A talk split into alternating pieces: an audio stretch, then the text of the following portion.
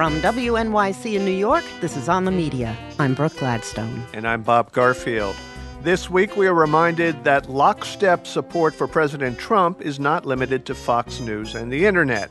The FCC public comment period is days away from ending on Sinclair Broadcasting's pending acquisition of Tribune Media, a deal that would expand Sinclair's reach to 72% of U.S. households, and with it, a vast platform for its conservative message. Even as the FCC contemplates a decision, Sinclair bosses have ratcheted up the hard right commentary they compel their stations to run but it's not a new practice. In 2004, for instance, the company produced a hit piece on then presidential candidate John Kerry, focusing on his Vietnam era anti war activism. As I heard John Kerry speak, I could feel an inner hurt no surgeon's scalpel could remove. I felt the honor of fighting for my country decomposing, just as surely as if all the battle ribbons had been stripped from my chest, leaving only torn patches where once the dignity of sacrifice had been. Its 2016 election coverage fawned over Trump, and ongoing White House coverage still does.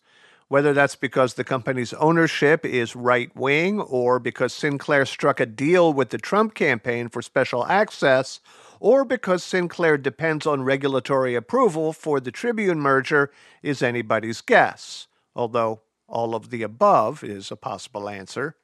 Felix Gillette is a staff writer for Bloomberg and recently profiled Sinclair. Felix, welcome to the show. Thanks for having me. I want to play a little bit of a commentary that Sinclair stations very recently were obliged to run and to give you a notion of the kind of conservative content we're discussing. The bottom line is this General Kelly will bring more organization and precision to the White House. Having said that, he is not coming in to revamp the Trump presidency, but to unleash the full potential of it. Who was that? Well, that was Boris Epshteyn, who was a TV surrogate during the 2016 campaign for candidate Trump. He was going on cable news all the time. Donald Trump has been very specific on policy, and Hillary Clinton is going to be hitting him on it incorrectly. I disagree with everything she's going to say. Then he joined the administration during the transition, served briefly in the White House, and then left the White House for a job as the chief political analyst of Sinclair. And uh, they have another commentator named Mark Hyman who sounds like this Not grown up enough to deal with the facts? Then hunker down in your room and Snapchat the day away with other social justice warriors. College isn't a babysitting service. It's time to grow up, Snowflake. Part of it is that it's not labeled as Sinclair's political analysts from this conservative company in Baltimore, viewers really have no idea that this is not locally produced. You know, local news has not been politicized the same way that cable news has. People, when they turn into cable news, have some sense that, okay, if I turn on Fox News, I'm getting a conservative viewpoint on the news of the day. If I turn on MSNBC, I'll get the liberal viewpoint. People don't view local news that way. And then there's the trust relationship, the one that our local news stations are always talking about, because there's a certain intimacy between their anchors and the local audience.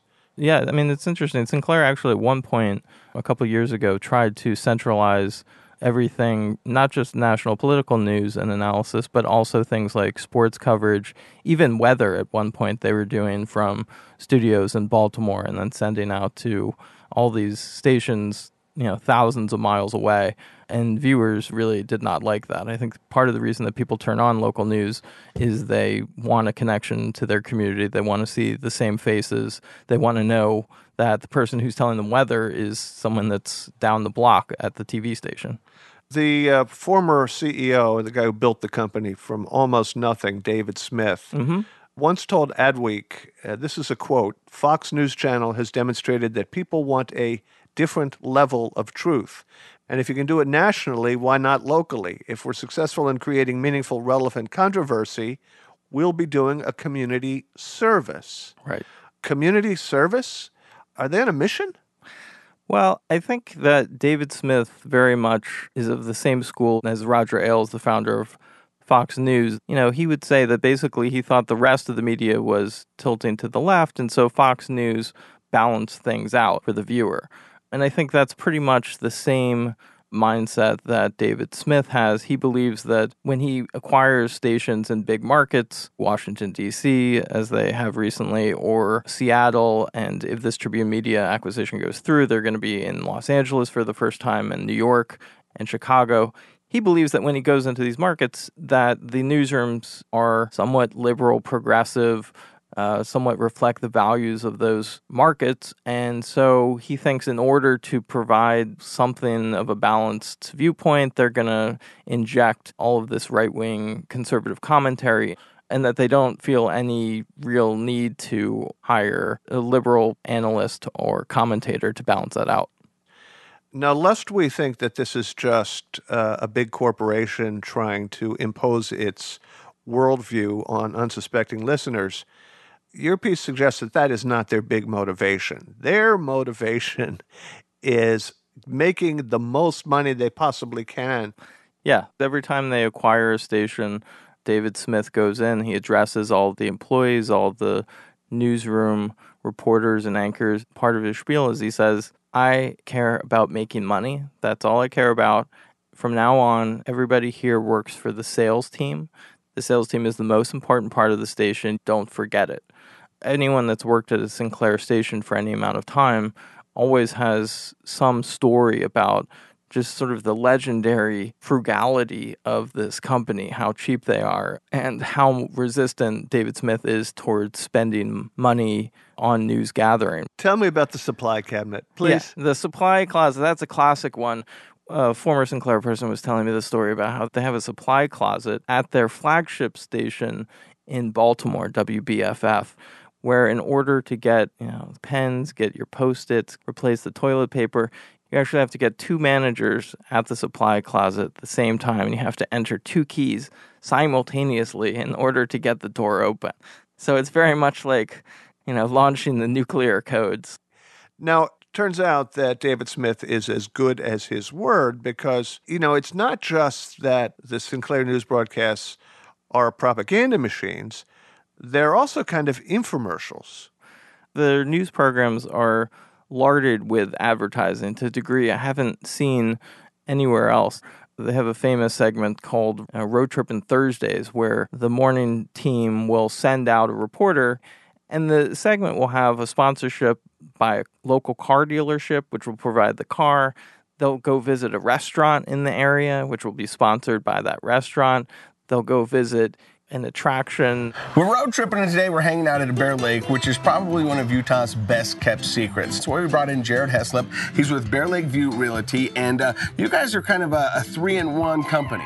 Right, right. We do uh, construction, we do real estate, buying. At the end of their newscasts, they'll put up a blue screen of a bulk disclosure that they use, and it'll say paid promotion by and this one that someone sent me, it was at the end of a half hour evening newscast, and there were 30 companies in that half hour that had paid for appearances car dealerships, liquor stores, propane gas providers. I mean, it was just kind of unbelievable to me the degree to which they've woven advertising into their news. It's pretty Which astounding. means that the news or so called news was contaminated by commercial interests from beginning to end. Can that not eventually be detected by viewers and uh, backfire?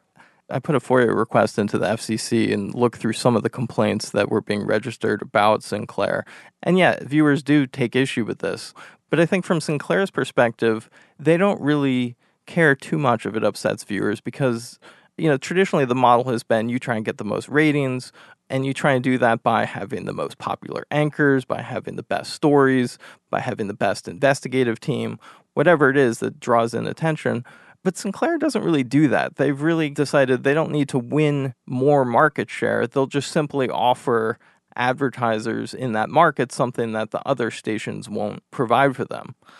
They seem to be happy to cross over the regulatory lines and then when they get caught to pay the fines.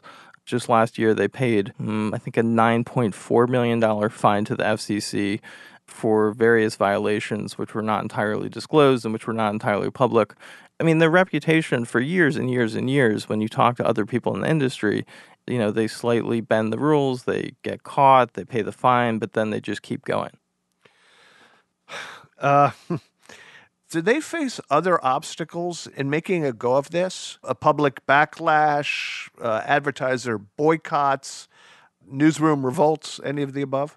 Yeah, I think there is a risk to their strategy. And I think part of the reason it's been successful over the years is because they tend to operate in small markets where there's not a lot of attention being paid to what they're doing.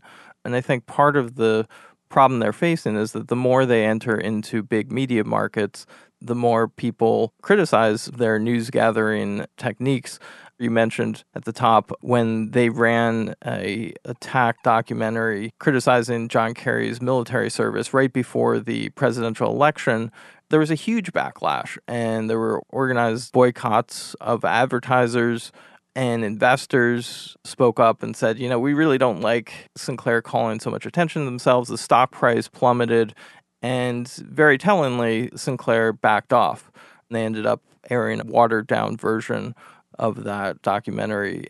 Uh, I don't think they're used to the level of scrutiny they are receiving now, and I don't think they're used to the level of scrutiny they're going to receive the bigger they get and the more they enter these other big media markets. Felix, thank you very much. My pleasure. Felix Gillette is a staff writer for Bloomberg. His recent profile of the broadcaster is called The Sinclair Revolution Will Be Televised. It'll just have low production values. Sinclair did not respond to our request for an interview. Coming up, we'll always have Paris. Oh, no, we won't. All needless job killing regulations will be canceled. This is On the Media.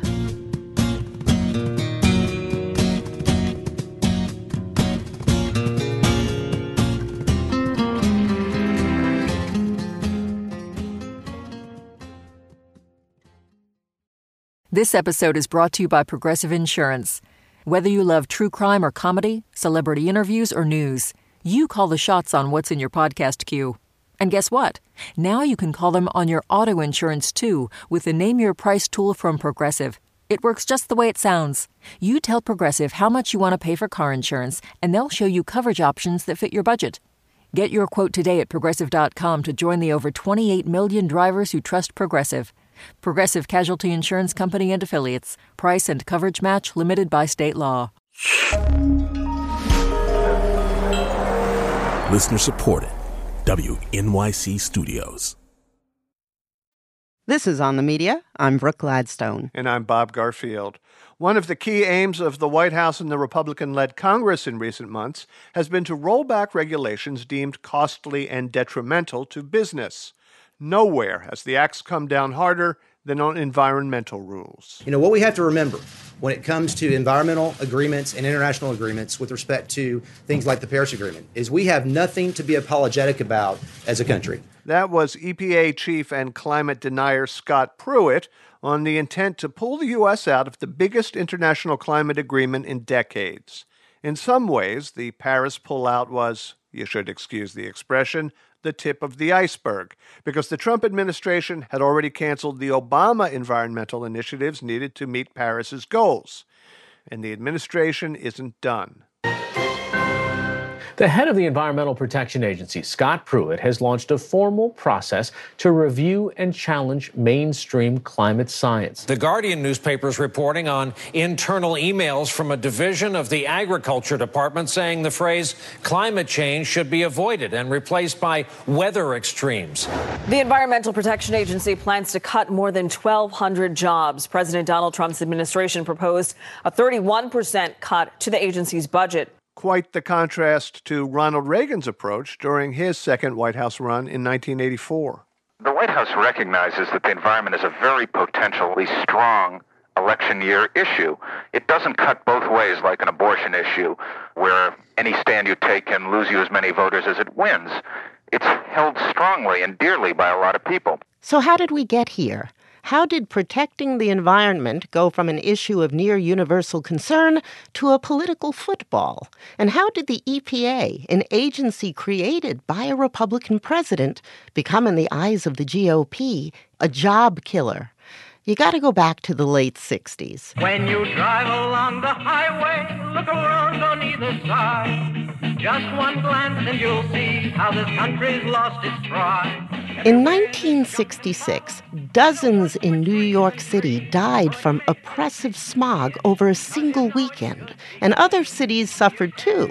In 1969, the Santa Barbara oil spill released an estimated 3 million gallons of crude oil into the ocean, damaged sea life, and spoiled California beaches. This is a view inside Santa Barbara Harbor, showing pleasure boats that have turned black above their waterlines where the crude oil lapped up against their hulls. The oil slick fouled nearly 50 kilometers of coastline. Polluted waterways were clogged with flammable goo. The Cuyahoga River in Ohio is so loaded with the waste products of petroleum distillation that it is actually in danger of catching fire. In fact, Fires on Cleveland's Cuyahoga River weren't rare, but a 1969 blaze caught the country's attention. Randy Newman penned an ironic serenade. Cause the Cuyahoga River goes smoking through my dreams. Burn on, big river, burn on. It was a time of noxious, visible pollution. People cared. Nixon noticed. The great question of the 70s is shall we surrender to our surroundings? Or shall we make our peace with nature and begin to make reparations for the damage we have done to our air, to our land, and to our water? Beset by protests over the Vietnam War, civil rights, and women's rights, Nixon was in a bind. And uh, he saw environment as an opportunity to jump in front of this mob coming toward him and call it a parade. Richard Andrews is a professor emeritus of environmental policy at the University of North Carolina at Chapel Hill. Environment was just a dramatically popular cause. Four months into that period, into the 1970s, in April, came the first Earth Day.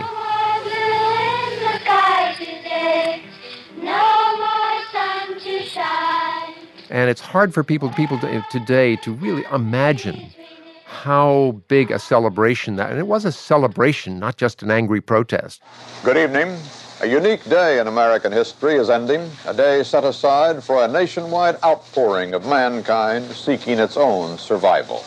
Earth Day. There were demonstrations, there were projects, there were things that really added up to the biggest nationwide celebration since the celebrations at the end of World War II. And in Washington, the dire warning of civil rights leader James Farmer, at the time a Nixon administration official. We all have a stake equally. Because if we do not save the environment and save the earth, then whatever we do in civil rights or in a war against poverty will be of no meaning, because then we will have the equality of extinction and the brotherhood of the grave. Nixon had no environmental policy when he entered office, but he grabbed one quick. Then he started doing a lot of things administratively to use the president's power to reorganize government, which existed at that time, to create the EPA, to pull together these regulatory functions from the different agencies, put them into one place and put in charge of them Bill Ruckelshaus, a respected, aggressive prosecutor from Indiana, a Republican, somebody who believed in public service and enforcing the laws. My feeling was that what we needed to do at EPA was convince the public that we were serious about protecting their health primarily and protecting the environment. William Ruckelshaus, founding administrator of the EPA. So we filed a number of enforcement actions we sued in one day Cleveland, Atlanta, and Detroit, filed actions against big corporations to get them moving toward compliance, to convince them that the government was serious about carrying out the public's wishes.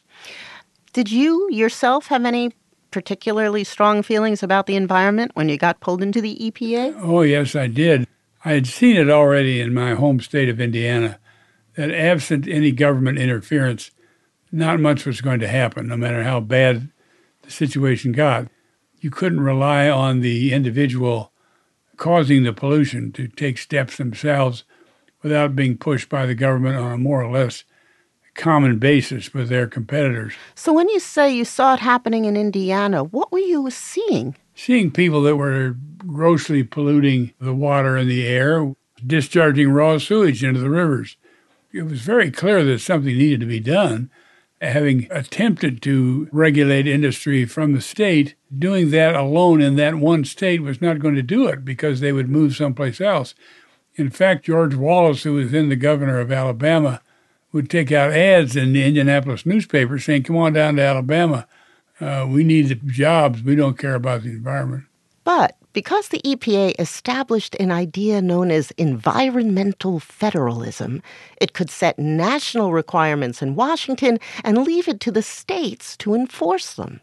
Richard Andrews. I think Bill Ruckelshaus has referred to EPA as the gorilla in the closet, that the states could then say, you know, we have to do this, all the other states have to do it, EPA is making us do it, and if we don't do it, then the EPA is the backup to do it itself. And surely, Mr. CEO of one of our in state corporations, you wouldn't want the EPA to be doing this directly to you. And in fact, the EPA had 10 regional offices, still has. Half of the EPA staff is out in these offices? Yes, partly overseeing, but really also partly sort of backing up and assisting the states. They've built enormous capacity at the state level in many states, although their philosophies under different governors vary about how tough they want to be. Back to the Nixon era a bit of a tangent, but during the fallout from Watergate in 1973, William Ruckelshaus was shuffled around, first as acting director of the FBI and then deputy attorney general. I was only there as deputy for about 23 days before we got involved in a squabble with the White House and the president over Archibald Cox. The independent prosecutor appointed by the Justice Department to investigate Watergate. Nixon wanted Attorney General Elliot Richardson to fire Cox. Richardson quit in protest. Then the president ordered Ruckelshaus to fire Cox. Richardson's deputy, William Ruckelshaus, has been fired. Ruckelshaus refused, in a moment of constitutional drama, to obey a presidential order to fire the special Watergate prosecutor. The events became known as the Saturday Night Massacre. Afterward, Ruckelshaus took a break from government. In the meantime, the 70s saw the rise of deregulation from airlines to stock markets to telephone companies, and not just under Republicans, Jimmy Carter too. But Richard Andrews said it was Reagan who expanded that philosophy to environmental protections. Rather than trying to reform or tweak the environmental regulations that had come into play in the 70s, he tried to just reverse them, and it didn't go well. Reagan nominated Anne Gorsuch Burford as the EPA administrator. Incidentally, her son Neil is Trump's Supreme Court nominee.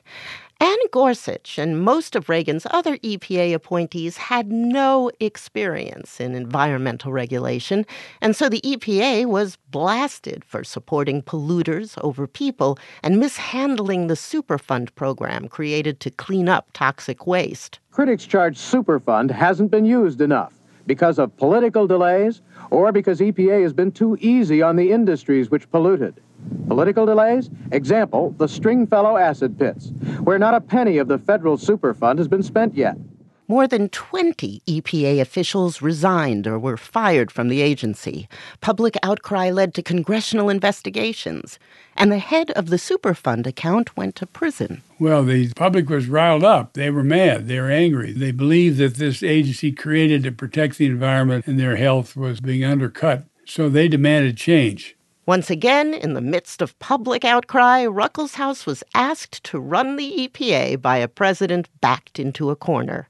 When he returned to Washington, he was free to repair the tattered agency any way he saw fit. It was the one promise I asked the president to make, and that was to let me find the people who could take the place of those who were uh, being replaced. The president looked at me in, in the Oval Office and said, Go ahead. Obviously, we don't know what we're doing.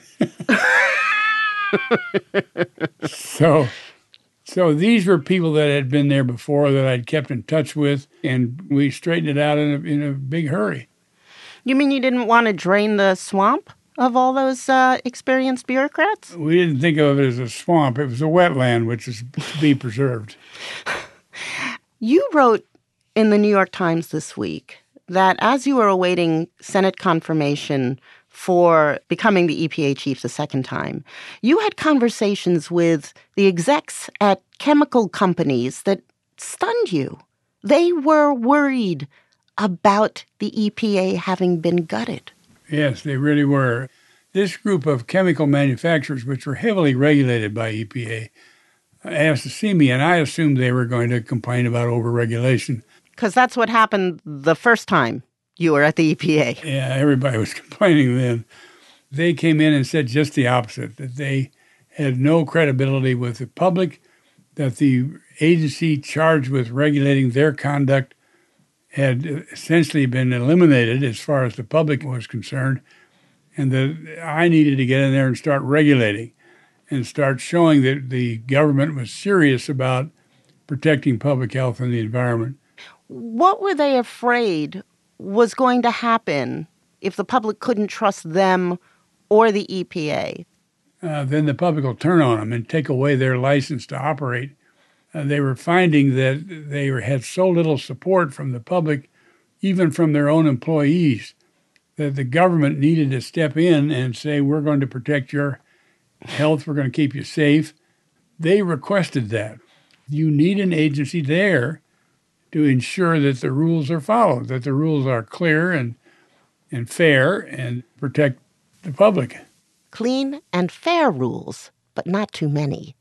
In the mid 80s, a Democratic Congress overcorrected for Reagan's cuts by writing environmental laws that directed the EPA to issue a certain number of new requirements a year.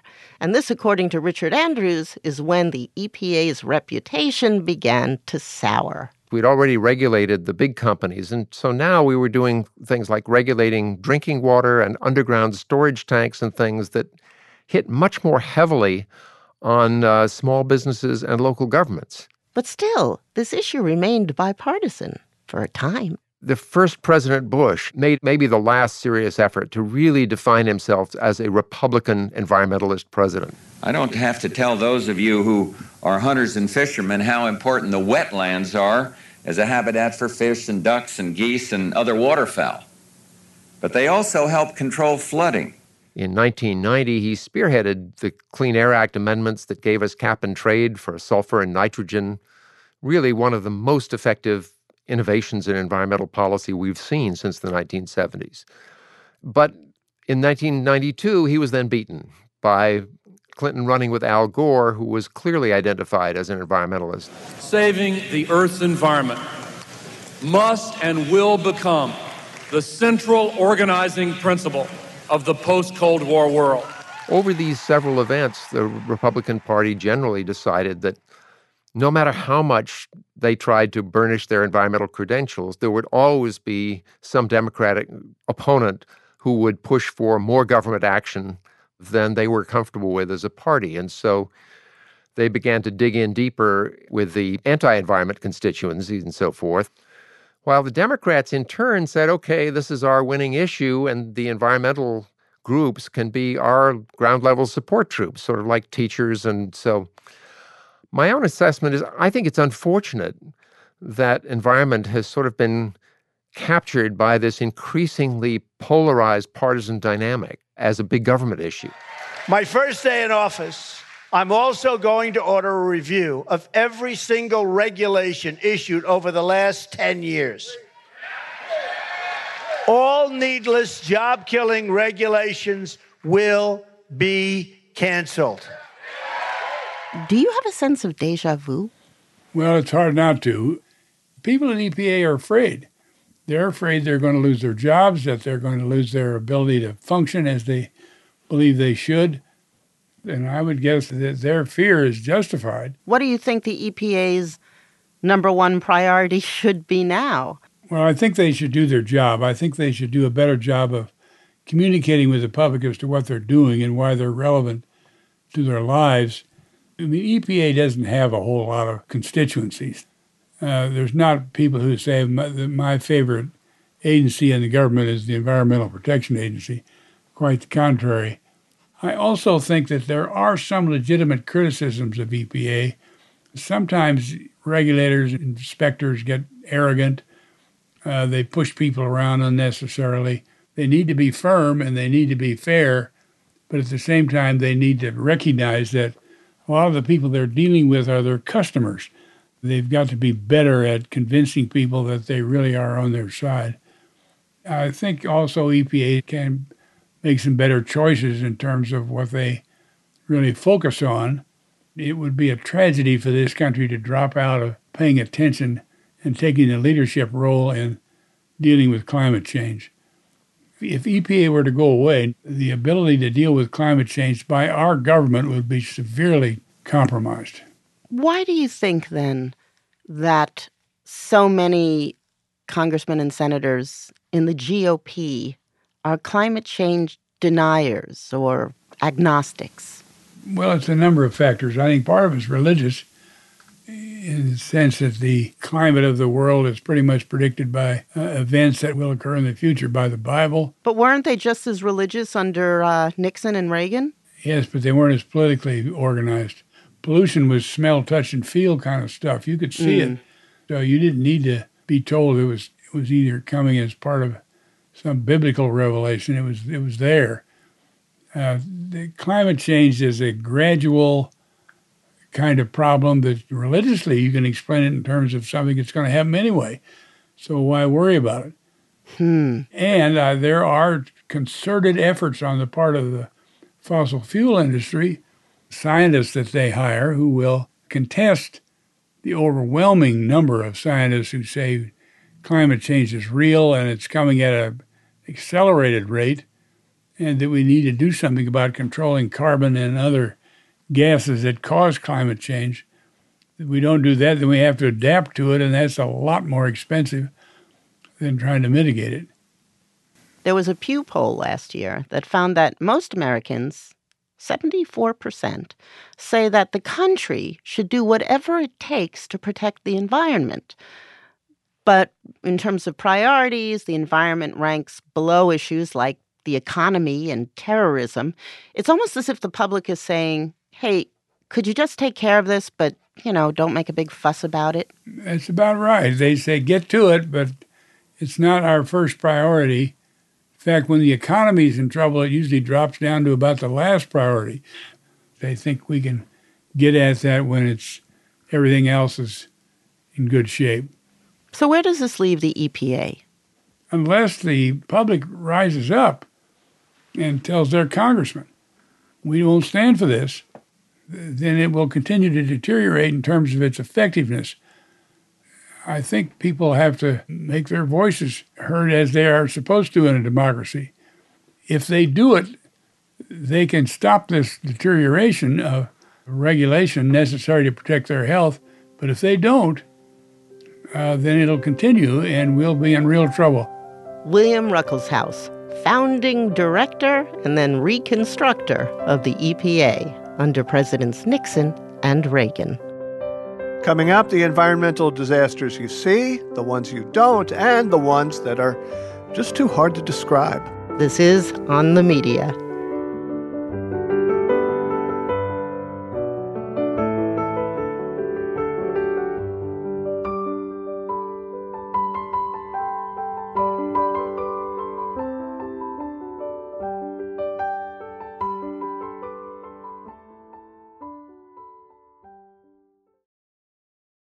On the Media is brought to you by ZBiotics.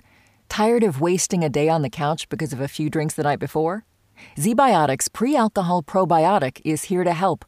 ZBiotics is the world's first genetically engineered probiotic invented by scientists to feel like your normal self the morning after drinking. ZBiotics breaks down the byproduct of alcohol, which is responsible for rough mornings after. Go to zbiotics.com slash OTM to get 15% off your first order when you use OTM at checkout. ZBiotics is backed with 100% money back guarantee, so if you're unsatisfied for any reason, they'll refund your money, no questions asked. That's zbiotics.com slash OTM and use the code OTM at checkout for 15% off. Hi, I'm Alexis Ohanian. You may know me as one of the co founders of Reddit, but more recently, a large part of my identity is being a father to my wonderful daughters. In my podcast, Business Dad, I hope to open the conversation about working parents a bit. You'll get to hear from a wide range of business dads, from Rainn Wilson and Guy Raz to Todd Carmichael and Shane Battier, to find out how they balance being a dad with a successful career. Business Dad is available now, so be sure to listen and subscribe wherever you get your podcasts. This is On the Media. I'm Brooke Gladstone. And I'm Bob Garfield. Journalistic ethics have long tabooed rushing to judgment about the cause of this tornado or that flash flood. Politicians, too, have flinched from drawing a straight line from natural disasters to climate change. Here's a press conference with President Obama in 2012. Tomorrow, you're going up to New York City where you're going to see people who are still suffering the effects of Hurricane Sandy, which many people say is further evidence of how a warming globe is changing our weather.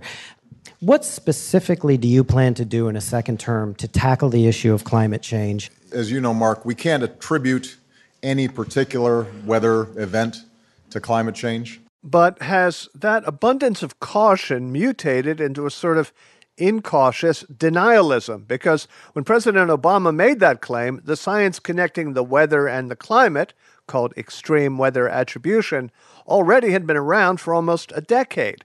Certainly, in the ensuing four years, that connection has gotten a lot clearer. The National Academy of Sciences released a consensus statement on the state of extreme event attribution. And, and they made it very clear that it is now possible to attribute individual events to climate change. Heidi Cullen is the chief scientist at Climate Central, an organization devoted to communicating the science of climate change to the public. For years, she worked at the Weather Channel, and whenever something nasty happened, people would ask her if the cause was climate change. And she hemmed and hawed. Yes, I did have to hedge because in the early days, this is 2003, 2004, the answer was well, you can't attribute any individual event to climate change. And it felt pretty bad. Like I really wanted to be far more helpful than I was able to be. And I'll never forget when the very first extreme event attribution analysis came out, looking at the European heat wave of 2003. And I finally had something specific and solid to say about an individual event that impacted, I mean, it cost the lives of over 30,000 people in Europe. And we found a very strong climate change fingerprint in that event just to be clear, no individual storm can exactly be traced to climate change. There's no smoking gun. Just like with cigarette smoking and lung cancer, and I can't say that that cigarette is what caused someone's lung cancer.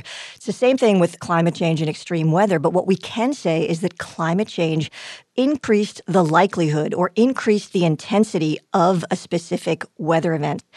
You can make a definitive quantitative statement about what role climate change may or may not have played in an individual weather event. What's the methodology? It's fairly straightforward. A lot of the techniques actually come from epidemiology. So, to go back to the cigarette smoking and lung cancer analysis, you look at what probability can be explained by a given causal factor. And so, with extreme event attribution, what climate scientists do is look at is there a trend, for example, are there increasing heat waves in this particular area? And then we use climate models to essentially recreate that event. We create a model that is the world as we know it today, and then we create what we call a counterfactual, the world as it would have been without us and all of our global warming pollution. And then we look at the statistics and we say, okay, how likely was an event like this epic flood that hit Louisiana? How likely was that event in the world we live in now with all of the additional greenhouse gases we've put into it versus that event in the past in a completely natural world, if you will? And that's what allows us to do what we call an attribution to climate change or carbon pollution, essentially. What other recent weather events could you take to court with your comparative models and get a conviction beyond a reasonable doubt? Heat waves, cold waves, heavy rainfall events, floods, and droughts. And then on the far end, I would say that there's still a lot of work to be done trying to really untangle, say, tornadoes. That's really at the far end of our capabilities. And I'd say that something like hurricane attribution, that's really at the cutting edge right now, and there's some really good groups working on it. We're talking about the epidemiology of weather. Give me a notion of how good a case you can make. What is the scale of risk that we can now measure? Well, just as one example that is just really profound, an analysis was done by some colleagues at the University of Melbourne looking at the recent bleaching of the Great Barrier Reef. And what they found was that climate change made that event 175 times more likely. You're basically moving into territory where that event wouldn't have happened in the absence of global warming. That's a pretty profound statement. So, if we're back in court, you can get the verdict from the jury you're looking for. The evidentiary standards of lawyers are beyond a reasonable doubt. So, yeah, I think 175 times more likely is a winner. It makes me wonder whether the language that we tend to associate with extreme weather, for example, the term natural disaster, is that the right term anymore? I think that is the beginning of a really long and important conversation.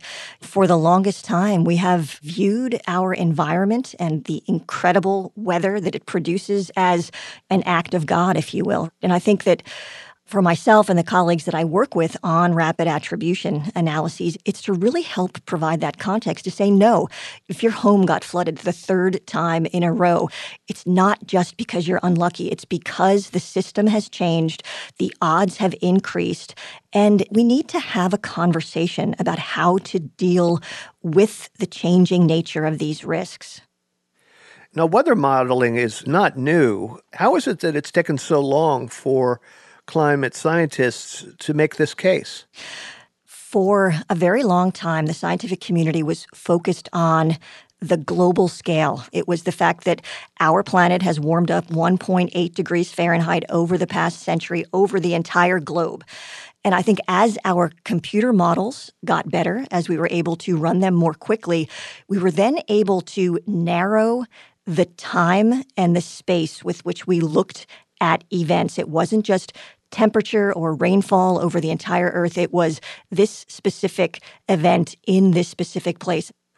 The premise of this conversation is that the media have been, as a group, reluctant to make connections in reporting about severe weather with climate change. Are we guilty of malpractice? Should we have been on to extreme weather attribution long before this? I often think about the 2008 economic meltdown and the fact that leading up to that crisis, there was a ton of reporting where we talked about the ups and downs of the stock market and how the housing market was booming. And that broader economic context was missing. And so when the crash actually happened, there's a lot of people who asked, God, why didn't we know about this sooner? And I, I feel like maybe that's the moment we're at right now.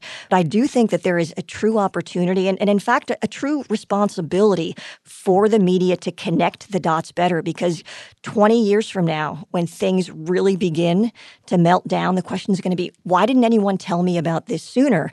This science of extreme event attribution is a way to help people finally see what climate change is doing to them and their families and their communities right now.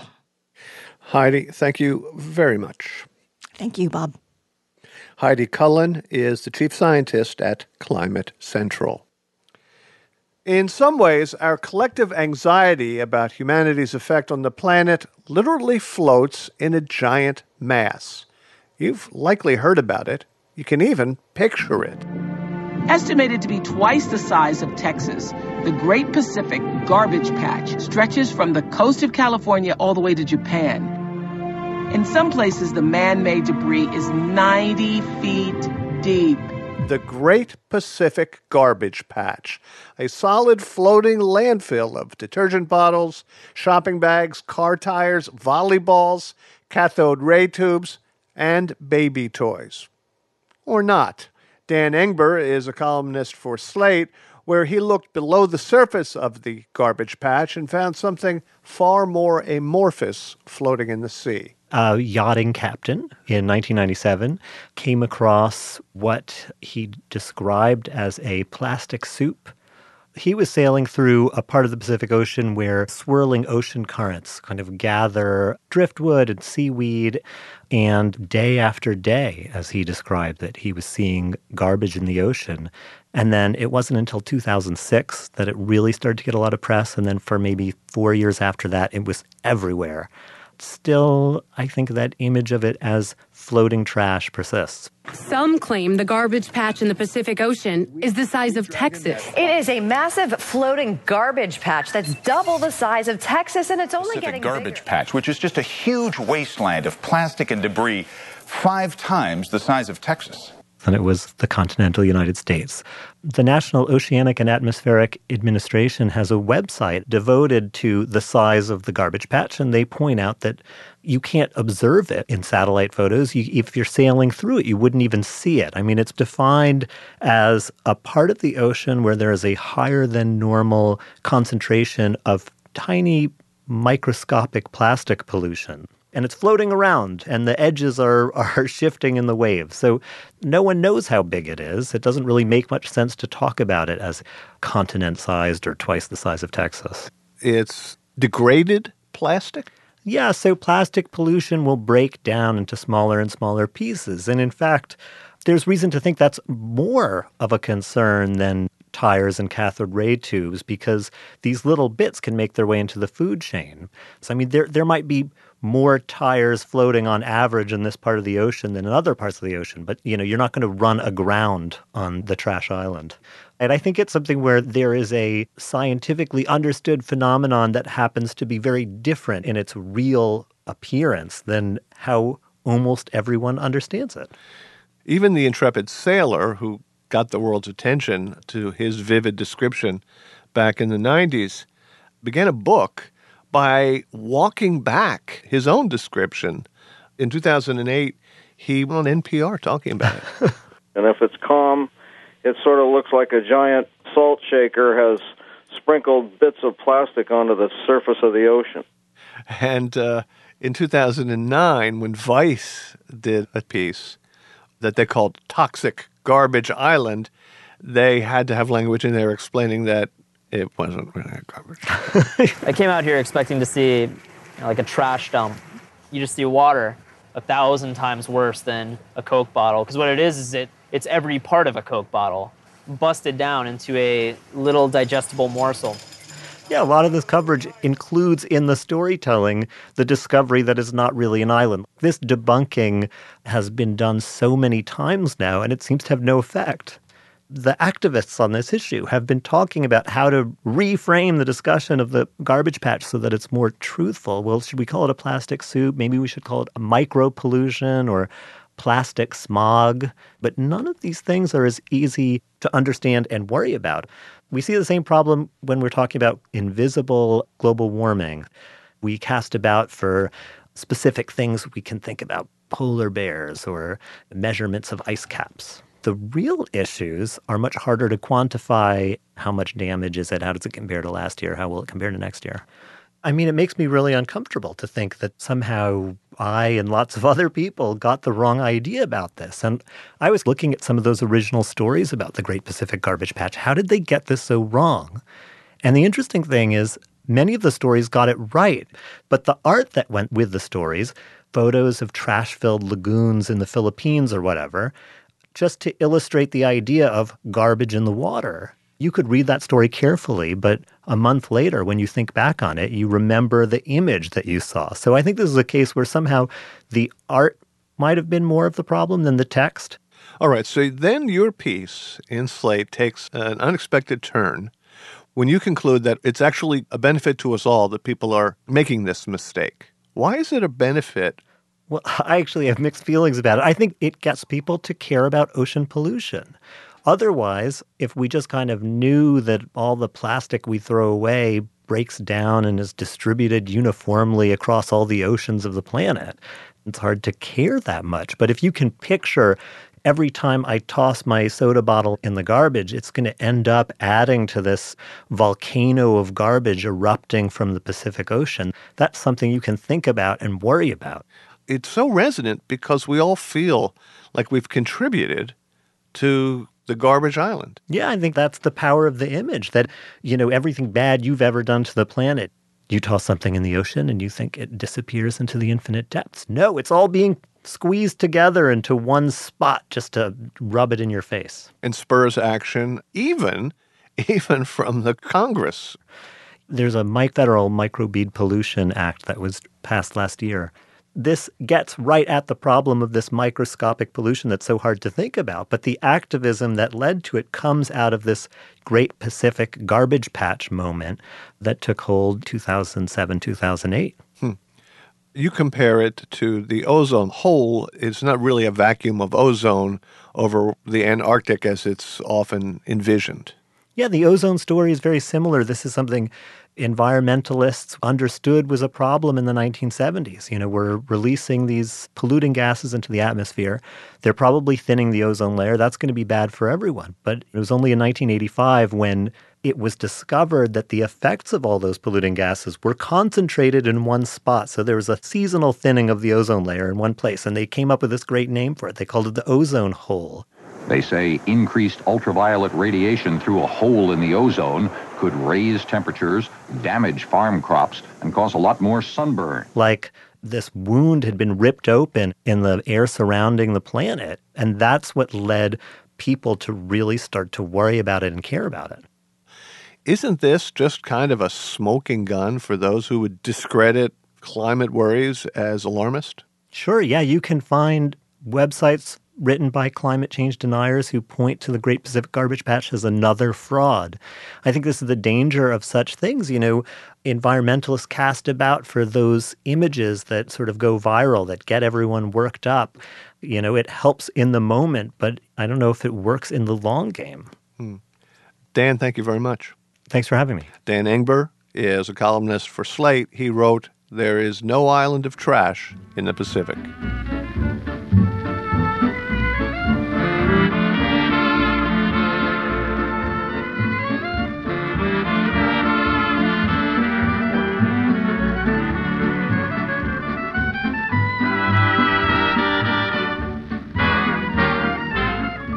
That's it for this week's show. On the Media is produced by Alana Casanova Burgess, Jesse Brenneman, Michael Lowinger, and Leah Feder. We had more help from John Hanrahan and Isabella Kokami, and our show was edited a little by Brooke, a little by Katya Rogers. You know, it takes a village. Our technical director is Jennifer Munson. Our engineers this week were Sam Baer and Terrence Bernardo. Katya Rogers is our executive producer. Jim Schachter is WNYC's vice president for news. Bassist composer Ben Allison wrote our theme. On the Media is a production of WNYC Studios. I'm Brooke Gladstone. On the Media is supported by the Ford Foundation, the John S. and James L. Knight Foundation, and the listeners of WNYC Radio.